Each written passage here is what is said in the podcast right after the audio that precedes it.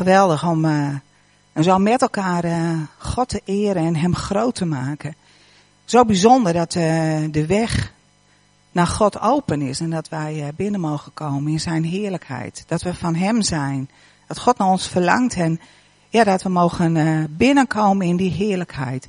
Dat we God mogen zien in Zijn grootheid, in Zijn almacht. Geweldig om dat, ja, om dat te mogen kennen in ons leven. En ik heb een uh, hele bemoedigende tekst om mee te beginnen. En dat is een uh, tekst uit Filippenzen 1 vers 6. En die lees ik uit de herziene statenvertaling. En daar staat, ik vertrouw erop dat hij die in u een goed werk begonnen is, dat voltooien zal tot op de dag van Jezus Christus. Geweldige bemoediging. In die tekst staat dat God die in ons een goed werk begonnen is, dat God het ook voltooien zal. En uh, wat is dat krachtig? Het gaat niet om ons, of wij heel goed ons best doen, of wij ons goed uh, gedragen. Maar het gaat erom of wij ons openstellen voor God, voor zijn geest, voor zijn werk in ons. En dan gaat God in ons doorwerken. Het gaat veel meer over het toevertrouwen aan God dan de dingen in je eigen leven voor elkaar te krijgen. En dit is de kern van het christelijk geloof. Dat wij onze identiteit in Christus hebben. En dat Hij in ons leeft. Dat Hij door ons heen werkt. En dat we mogen luisteren naar wat God zegt. Door zijn woord. Door zijn geest. Dat zijn heilige geest in ons woont. En door ons heen wil werken. En ik ga straks nog veel meer dingen delen. Maar eigenlijk is dit het allerbelangrijkste. Dat wij niet vanuit onszelf de dingen hoeven te doen, maar dat we ons mogen overgeven aan God en dat Hij in ons door gaat werken. Ik, uh, en, en dat we ons mogen uitstrekken naar wat komen gaat en dat we achter ons mogen laten wat geweest is. Voor mij heeft dit gewoon zo'n verandering in mijn leven uh, betekend de afgelopen jaren dat ik hieruit ben gaan leven en dat ik weet van ja, ik hoef het niet meer te doen, maar God doet het door mij. En ik mag me openstellen voor God. Ik mag van Hem leren. Ik mag met Hem op weg gaan. En dan gaat God zoveel van zichzelf aan, uh, aan je laten zien. Dat is echt, uh, ja, Gods kracht is geweldig. We hebben ge, gezongen net in het lied ook. Wat er, de macht van God. En die macht van God, die mogen wij ook in, in onszelf en door elkaar heen zien. Nou, we hebben vandaag uh, de derde preek over identiteit. We hebben een drieluik gehad over identiteit. En Willem is begonnen met een preek over dat onze identiteit niet in een natuurlijke wereld ligt, maar in een geestelijke wereld. En hij heeft het uh, mooie verhaal verteld van Elisa, die uh, geweldige grote krijgsmacht, hemelse machten ziet. En hoe God hem leidt om uh, verlossing, bevrijding te brengen in de strijd die op dat moment heerst. Nou, toen heeft Martijn vorige week verteld over onze identiteit, dat die in God ligt, in wie God is. En dat we gemaakt zijn naar zijn beeld. En voor degenen die dat waren, die herinneren die prachtige bouwwerken die gemaakt werden door de kinderen. En waar aan de ene werden de blokjes uitgehaald. Ik vond dat heel bijzonder. Dat je uh, ook al, al gaan er dingen anders in je leven en vallen de dingen weg, dat het gaat om het fundament. En als het fundament stevig is, dat je niet omheen, niet, niet omwaait. En het andere bouwwerk wat hier stond met die, die uh, houtjes. Een prachtig bouwwerk, het leek fantastisch. Maar het was uh, een, een, een, ja, iets moois, terwijl het niet echt van binnen uh, krachtig was. En als je maar één houtje weghaalt, toen viel dat hele bouwwerk om. En vandaag gaan we de derde preek en die gaat over verandering van je denken. En uh, er is ook een uh, samenvatting gemaakt van deze drie preken en bespreekpunten. En die worden ook naar alle kringen, kringleiders toegestuurd, zodat ook op de kringen hier verder over doorgesproken uh, kan worden. Nou, verandering van je denken. Ons denken is heel belangrijk. Zijn ons dat misschien niet altijd bewust, maar wat wij denken bepaalt voor een heel groot deel ons leven. Het bepaalt ook wat we doen met preken, met uh, uh, wat God tot ons spreekt, wat we van God ontvangen. Je kunt heel enthousiast zijn over iets wat je van God gehoord hebt. Over een dienst of over een hele bijzondere conferentie. Maar als je denken niet verandert, dan is het van hele korte duur. Dan uh, verandert er niet iets in je leven. En daarom is het belangrijk dat na elke aanraking van God, nadat je iets van God ontvangen hebt, dat dat ook in je denken komt. Want het denken, dat, is, uh, dat zet de verandering in je leven in gang. Het proces van verandering waar we als christen allemaal, uh, ja, wat in ons alle leven aan gang is. Nou, ik wil eerst even beginnen om een stukje te leven over de positie die wij hebben. En dat is uit 2 Korinthe 5, vers 14 tot 18. Als we het hebben over onze identiteit, is, uh, is het uh, uh, goed om eerst de basis te weten. Wat is onze identiteit? Wat is de basis, het fundament van ons leven als christen? christen? Nou, daar staat in 2 Korinthe 5, vers 14 tot 18. Wat ons drijft is de liefde van Christus. Omdat we ervan overtuigd zijn dat één mens voor alle mensen is gestorven. Waardoor alle mensen zijn gestorven. En dat hij voor allen is gestorven opdat de levenden niet langer voor zichzelf zouden leven, maar voor hem, die voor de levenden is gestorven en is opgewekt. Daarom beoordelen we vanaf nu niemand meer volgens de maatstaven van deze wereld. Ook Christus niet, die we vroeger wel volgens die maatstaven beoordelen. Daarom ook is iemand die één met Christus is, een nieuwe schepping. Het oude is voorbij, het nieuwe is gekomen. Dit alles is het werk van God. Hij heeft ons door Christus met zich verzoend en ons de verkondiging daarover toevertrouwd. Nou, dat is de kern van onze identiteit als christen. We zijn een nieuwe schepping. Het oude is voorbij en het nieuwe is gekomen. God heeft zich met ons verzoend.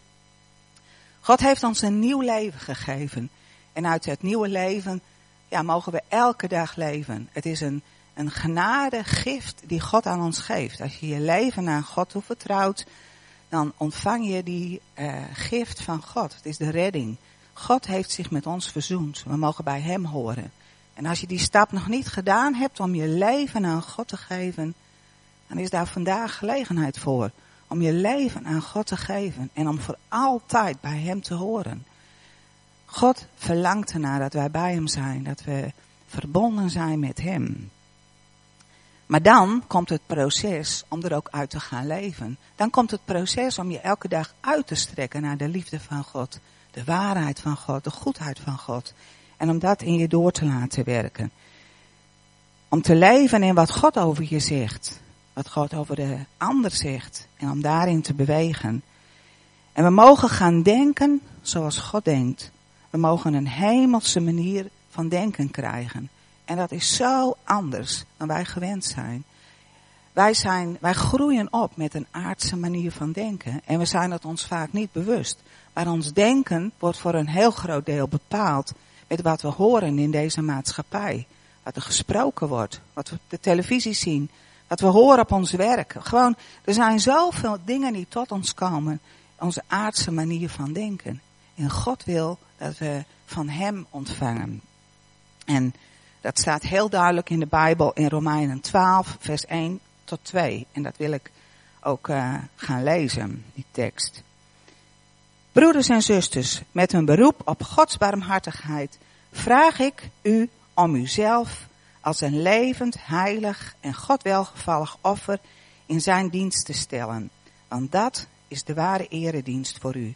U moet uzelf niet aanpassen aan deze wereld, maar veranderen door uw gezindheid te vernieuwen, om zo te ontdekken wat God van u wil en wat goed, volmaakt en hem welgevallig is. En ik wil het ook, uh, het vers 2 wil ik ook nog lezen uit het, uh, de MBG, want ik vind zelf dat het daar nog duidelijker staat. En wordt niet gelijkvormig aan deze wereld, maar wordt hervormd door de vernieuwing van uw denken opdat gij moogt erkennen wat de wil van God is. Het goede, welgevallige en volkomene. Wij mogen vernieuwd worden, veranderen in ons denken.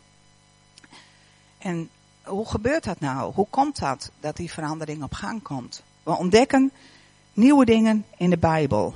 We ontdekken waarheid over God, over wat God spreekt, over onszelf.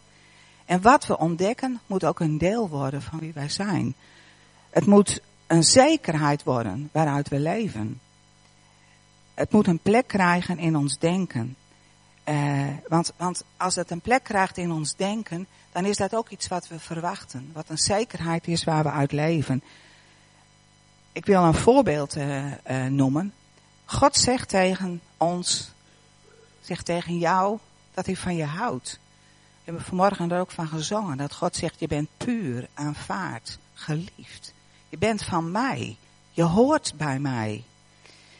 Nou, dat paste niet in mijn manier van denken. Ik was zo gewend. Als ik goede dingen deed, dan werd ik aanvaard. Dan zeiden, ja, flink, goed gedaan, best meisje. Ga zo door. En ik was zo gewend om uh, aanvaarding te krijgen, om liefde te krijgen door wat ik deed. En dat paste ik ook toe op mijn, uh, op mijn leven als christen. Ik verwachtte ook dat God zijn goedkeuring en zijn liefde aan mij zou geven als ik goede dingen deed. Dat God dan ook zou zeggen, mooi, jij, uh, jij mag wel bij mij komen, maar dat heb je goed gedaan. En ik moest ontdekken dat Gods manier van denken, Gods principes zo anders zijn. Zo kijkt God niet naar ons. God zegt, ik aanvaard je zoals je bent. Je mag bij mij horen, je bent van mij. En dan gaat God dingen aan je leren om te veranderen. Maar het zijn geen voorwaarden en je hoeft het zelf niet te verdienen. Nou, dat moest in mijn denken, moest dat totaal veranderen. Ik moest stoppen met het zelf te verdienen en ik moest leren om van God te ontvangen en daaruit te leven. Nou, iets anders is, hebben het vorige week, heeft Martijn het daar ook over gehad, dat God zegt, ik ben altijd bij je. Ik ben er altijd.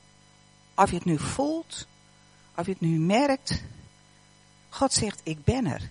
Weet je, dat is een zekerheid die God in je denken wil geven. Dat je zeker weet, God is bij mij. Ik sta er niet alleen voor. voor.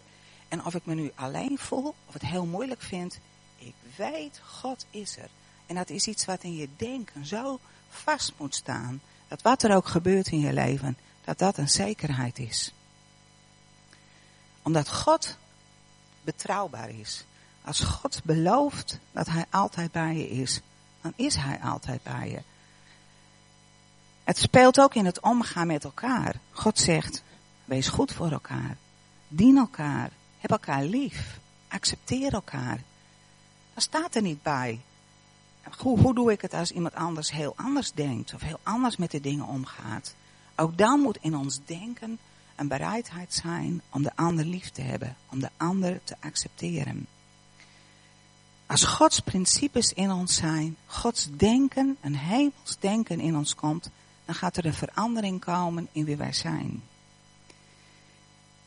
En dan is het geweldig, wil ik even terugkomen op die tekst die ik het, die ik het allereerst uh, las.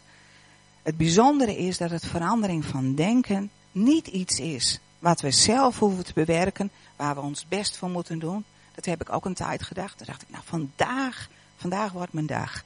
Vandaag ga ik echt goede dingen denken. En ik ga, ik ga goede, goede, uh, uh, laten dingen van God in me komen. Nou, dat, dat duurt misschien een uur of twee uur. En dan denk je, hè, verdraait het. Nou, uh, zijn er toch weer andere dingen gekomen.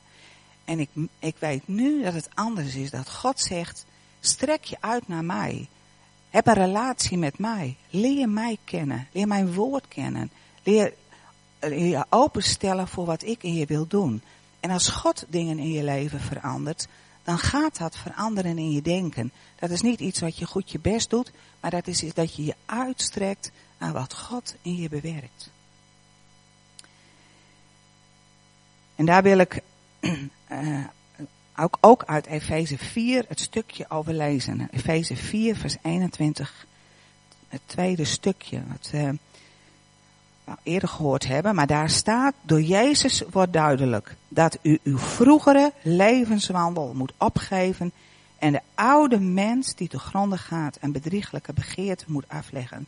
Dat uw geest en uw denken voortdurend vernieuwd moeten worden. En dat u de nieuwe mens moet aantrekken, die naar Gods wil geschapen is, in waarachtige rechtvaardigheid en heiligheid. Ons, onze geest en ons denken moet, moet steeds vernieuwd worden. We mogen een nieuw denkkader ontvangen. Een perspectief dat ook buiten onze eigenlijke mogelijkheden ligt. In God is alles mogelijk. We hebben gezongen over Gods geweldige kracht. Over de, ja, de, de onmetelijke uh, dingen die, die God kan doen. Nou, die, voor God is niets onmogelijk. En dat is iets wat we mogen toelaten in ons, uh, in ons denken. Voor God is niets onmogelijk. En als je dan dingen tegenkomt in je leven, dan mag je weten, voor God is niets onmogelijk. En, en een hemels denken geeft een heel ander perspectief. Je kijkt anders naar dingen. Ik moet, moest zelf denken, als je in een vliegtuig zit en je kijkt naar beneden. Nou, dan zijn de huisjes heel klein. En dan hoef je niet eens heel hoog te zijn. Want als je heel hoog bent, zie je niks meer. Maar als je omhoog stijgt, dan zie je hele kleine huisjes en hele kleine autootjes. En dan denk je, jongen, wat stelt het nu allemaal voor? Het is, het is, het is zo betrekkelijk allemaal. En dat is eigenlijk wat God ook wil doen. God wil ons uit ons eigen dagelijks leven trekken. En God wil ons omhoog trekken. Om de dingen te bekijken vanuit zijn perspectief. En als je het gaat bekijken vanuit God, dan worden dingen zo anders. Dingen die zo belangrijk rijken, die krijgen gewoon een hele andere plek. Want vanuit de Gods onmetelijke plannen en de grootheid in Hem, dan maak je je soms dingen over dingen druk die helemaal niet zo, uh, ja, die dat helemaal niet verdienen. Maar dat niet alleen. Dingen die voor jou heel moeilijk lijken, uh, bedreigingen, bergen, we hebben net over bergen gezongen.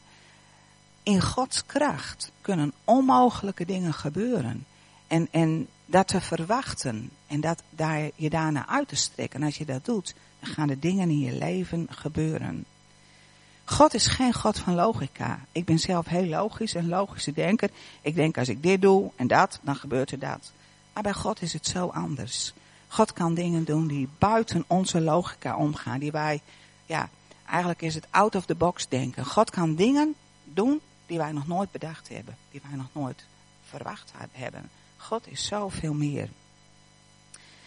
En hoe meer je gaat staan in die identiteit die God je geeft, als dat het fundament in je leven is, dan ga je daar ook in verwachten dat God bijzondere dingen gaat doen. En ik wil jullie meenemen naar een verhaal van de tien verspieders. Nou, het zijn er eigenlijk twaalf, maar ik, uh, ik wil jullie meenemen hoe zij omgaan met waar God hen voor roept. En daar wil ik een aantal uh, Bijbelgedeelten voor lezen. En ik begin met Exodus, Exodus 6. Exodus 6 vanaf vers 2 tot 5 en vers 8. En dat is het moment dat uh, God Mozes roept om het volk uit de woestijn te bevrijden. En daar staat, God zei tegen Mozes, ik ben de Heer. Ik ben aan Abraham, Isaac en Jacob verschenen als God, de onzagwekkende. Maar mijn naam, Heer, heb ik niet aan hem bekendgemaakt. Ik heb mij met hen mijn verbond gesloten en Canaan aan hen beloofd. Het land waarin zij als vreemdeling hebben gewoond. Ik heb het gejammer van de Israëlieten over de slavenarbeid die hun door de Egypten is opgelegd gehoord. En dat heeft mij aan die belofte herinnerd. Ik zal jullie naar het, het staat in vers 8, ik zal jullie naar het land brengen dat ik onder ede aan Abraham, Isaac en Jacob beloofd heb. Dat land zal ik jullie in bezit geven. Ik ben de Heer. God roept Mozes en gelijk uh, benoemt God ook de belofte die hij aan uh, Abraham, Isaac en Jacob heeft gegeven. Dat hij een land voor hen heeft en dat hij hen terug zal brengen naar dat land. Nou, het volk is in Egypte, heeft onder de slavenarbeid uh, te lijden. En dan gaat Mozes naar het volk toe en dan is er een hele bijzondere tijd. We hebben de tien plagen, we hebben de redding uit Egypte, de doortocht door de Rode Zee, waarbij het hele volk het leger van de farao omkomt en het uh, volk verder kan trekken. Wonderen van water en van uh, voedsel wat uit de hemel komt. Dus er zijn hele bijzondere dingen zijn er gebeurd. En nu is het zover. Ze zijn bijna bij het beloofde land om daar binnen te trekken, bij Canaan. En ze maken zich op om erin te trekken. En dan geeft God aan Mozes een plan hoe ze dat moeten doen. En hij zegt, uh, kies twaalf mannen om het land te verkennen. En uh, dat waren de, de ruwste en de taaiste mannen die ze konden vinden. Het was een beetje de voice uh, op militair gebied. Ze moesten gewoon elke stam moest zijn kampioen moest die, uh, aanwijzen, zodat die dat land zou binnentrekken. Nou, dan zijn daar die twaalf geweldige mannen die het avontuur aangaan en die het land gaan verkennen. En dan gaan we lezen als zij terugkomen. En dat staat in nummer 13 vanaf vers 25. En ik ga ook nog door in nummer 14. Nadat ze het land 40 dagen verkend hadden, keerden ze terug naar Kades in de woestijn van Paran. Naar Mozes, Aaron en de andere Israëlieten. Ze brachten aan het hele volk verslag uit en lieten de vruchten uit het land zien. Wij zijn in het land geweest waar u ons naartoe hebt gestuurd, vertelde ze aan Mozes. Werkelijk, het vloeit over van melk en honing. En deze vruchten groeien er. Maar, daar staat tegenover, dat de bevolking van het land sterk is. De, de steden zijn versterkt en heel groot. En ook hebben we er Enakieten gezien in de Negev wonen Amalekieten, in het bergland Hethieten, Jebusieten en Amorieten. En aan de kust en langs de Jordaan wonen Canaanieten. Caleb die wilde voorkomen dat het volk zich tegen Mozes zou verzetten, zei, we kunnen zonder probleem optrekken en het land in bezit nemen. We kunnen dat volk gemakkelijk aan. Maar de mensen die met hem mee waren geweest zeiden, we kunnen dat volk niet aanvallen. Het is te sterk voor ons. En ze vertelden de Israëlieten allerlei ongunstigs over het land dat ze verkend hadden. Het land dat wij op onze verkenningstocht doorkruist hebben, zeiden ze, verslindt zijn inwoners. En alle mensen die we er gezien hebben, waren uitzonderlijk lang. We hebben daar zelfs reuzen gezien, de Enakieten. En vergeleken bij dat volk van reuzen voelden wij ons maar nietige sprinkhanen. En veel meer zullen we in hun ogen ook niet geweest zijn. Hierop barst het hele volk in tranen uit. Heel de nacht door klonk hun gejammer. Ze begonnen zich allemaal te beklagen. Waren we maar in Egypte gestorven, zeiden ze tegen Mozes en Aaron. Of hier in een woestijn. Waarom brengt de Heer ons naar dat land? Om door het zwaard geveld te worden en om onze vrouwen en kinderen te laten buitmaken. We kunnen beter teruggaan naar Egypte. En tegen elkaar zeiden ze, laten we een leider kiezen en teruggaan naar Egypte.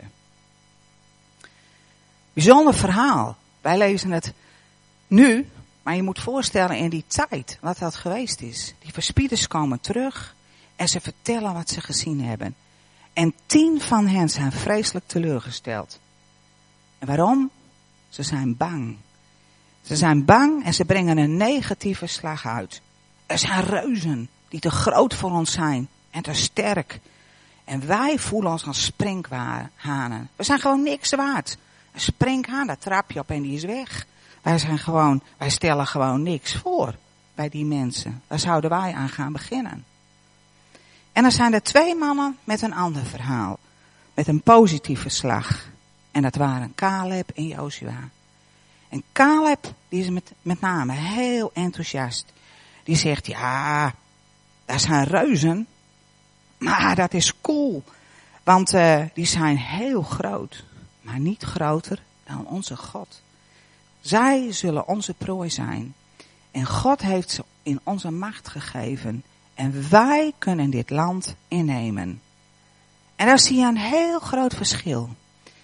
Die twee mannen, die beseften wie God werkelijk was. En die beseften de grote kracht die in God is. En de andere tien, die kenden God niet zo. Ze zagen alleen maar op hun eigen mogelijkheden. Nou ja, eigenlijk hun onmogelijkheden. Dat ze het nooit voor elkaar zouden kunnen krijgen. Ze, al die mannen zagen precies hetzelfde. Maar ze gingen er heel verschillend mee om. De tien verspieders, die lieten angst in hun denken komen. En die dachten alleen maar aan die reuzen en die dikke muren. En die dachten helemaal niet meer aan God. Aan de belofte die God gegeven had. Dat hij het land in hun bezit zou geven. Aan de wonderen en de tekenen die God gedaan had en die ze hadden meegemaakt. En het volk, die luisterde naar deze tien mannen. Die ging mee. En die jammerden.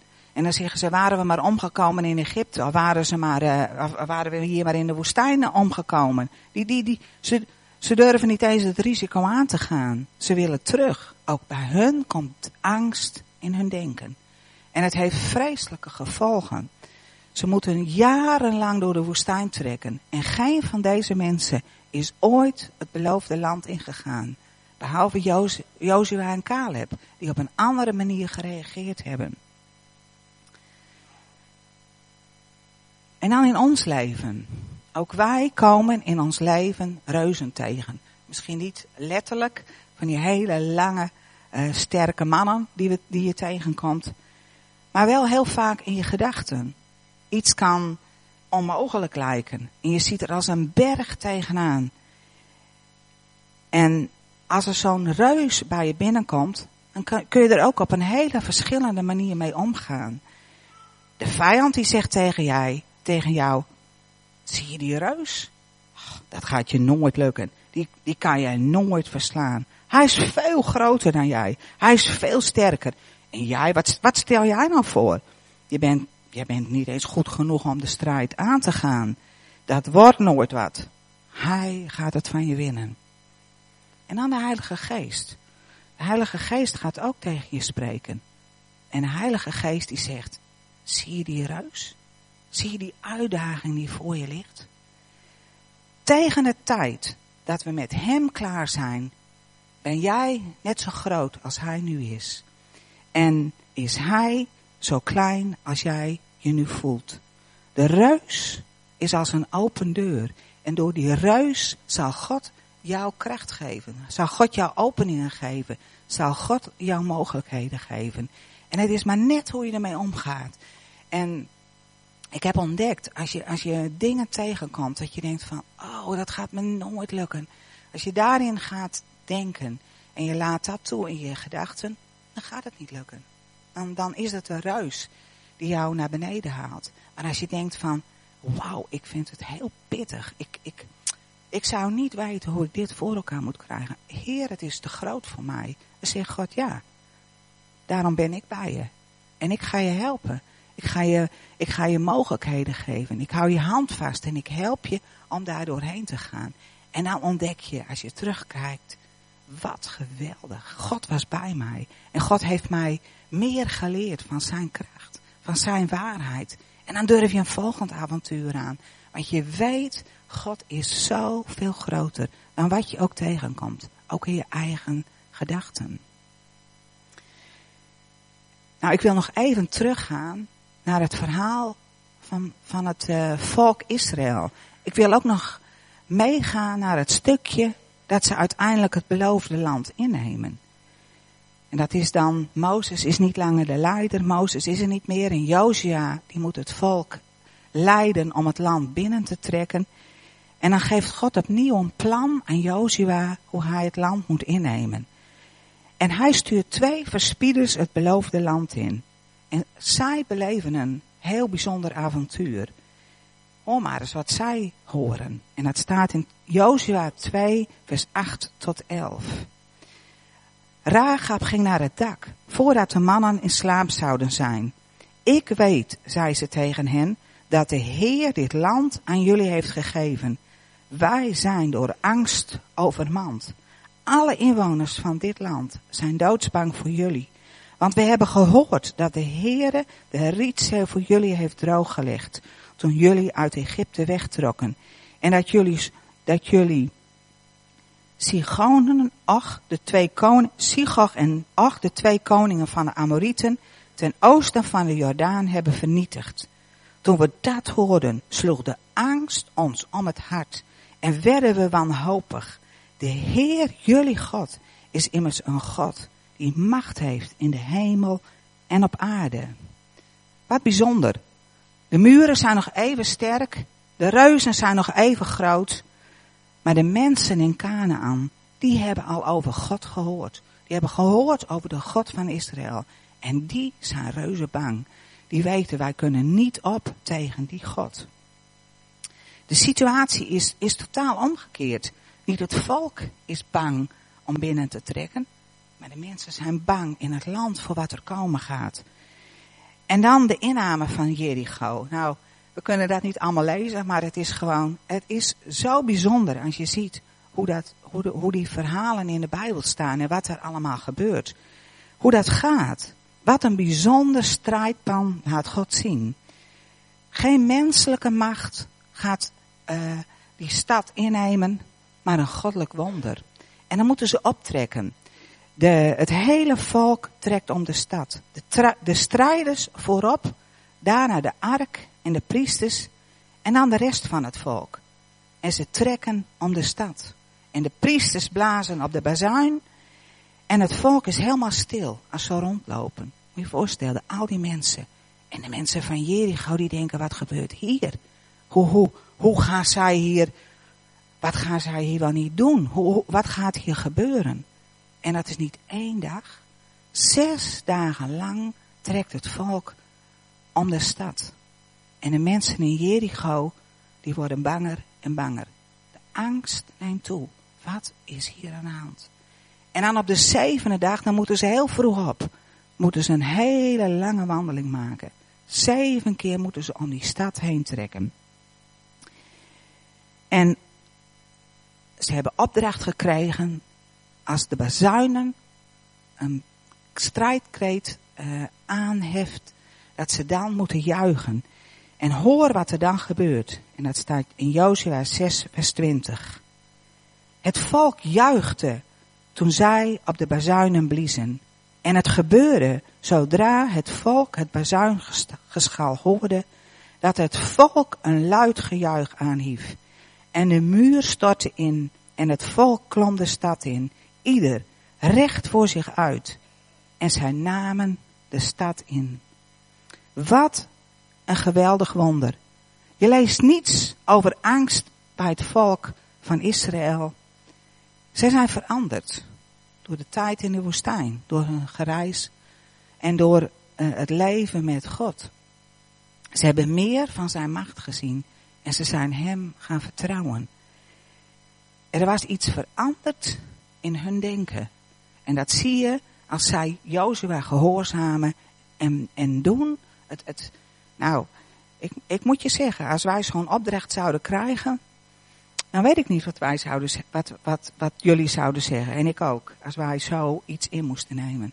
Maar zij hadden vertrouwen gekregen in Gods plan, in wie God was. En zij gingen dat avontuur met God aan. Ik wil zo afsluiten met naar een uh, lied te luisteren. Een lied wat mij zelf heel erg uh, geraakt heeft. En dat lied, dat heet Every Giant Will Fall. Elke reus zal vallen. En het doet denken aan het verhaal van het beloofde land. Maar het doet ook denken aan, het, uh, aan de reis die wij allemaal gaan. En het is een Engels lied, maar ik heb de tekst ik heb het vertaald en we, straks hoor je het in het Engels, maar je ziet de Nederlandse tekst. Maar ik wil de tekst al, alvast even benoemen. Ik kan het beloofde land al zien. Hoewel er pijn is onderweg, is de overwinning zeker. Uw liefde, daar gaat het om. Gods liefde sterkt mij in de strijd. Wanneer mijn angst is als Jericho en muren bouwt rondom mijn ziel. Wanneer mijn hart verslagen lijkt uw liefde sterkt mij in de strijd. Het is mijn kracht, mijn leven lang. Elke ruis zal vallen, bergen wijken. Elke keten van het verleden wordt in tweeën gebroken. Over angst en over leugens zingen we de waarheid dat niets onmogelijk is met u. Er is hoop in elk gevecht, in de oorlogen die van binnen woeden in onszelf. Als schaduwen het licht stelen. Uw liefde sterkt mij in de strijd. Het is mijn kracht, mijn leven lang. Geen grotere naam, geen hogere naam, geen sterkere naam dan Jezus. U overwon, brak elke ketting. U zult voor altijd regeren, koning Jezus. Niets is onmogelijk. every giant will fall.